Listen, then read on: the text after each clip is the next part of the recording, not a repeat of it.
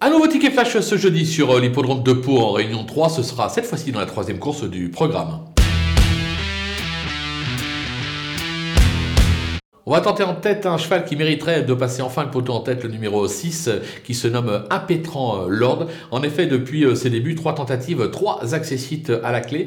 Euh, C'était pas mal. Le dernier coup, je pense qu'il est proche euh, d'un succès. Pourquoi pas dès ce jeudi, raison pour laquelle on va le tenter gagnant et placé.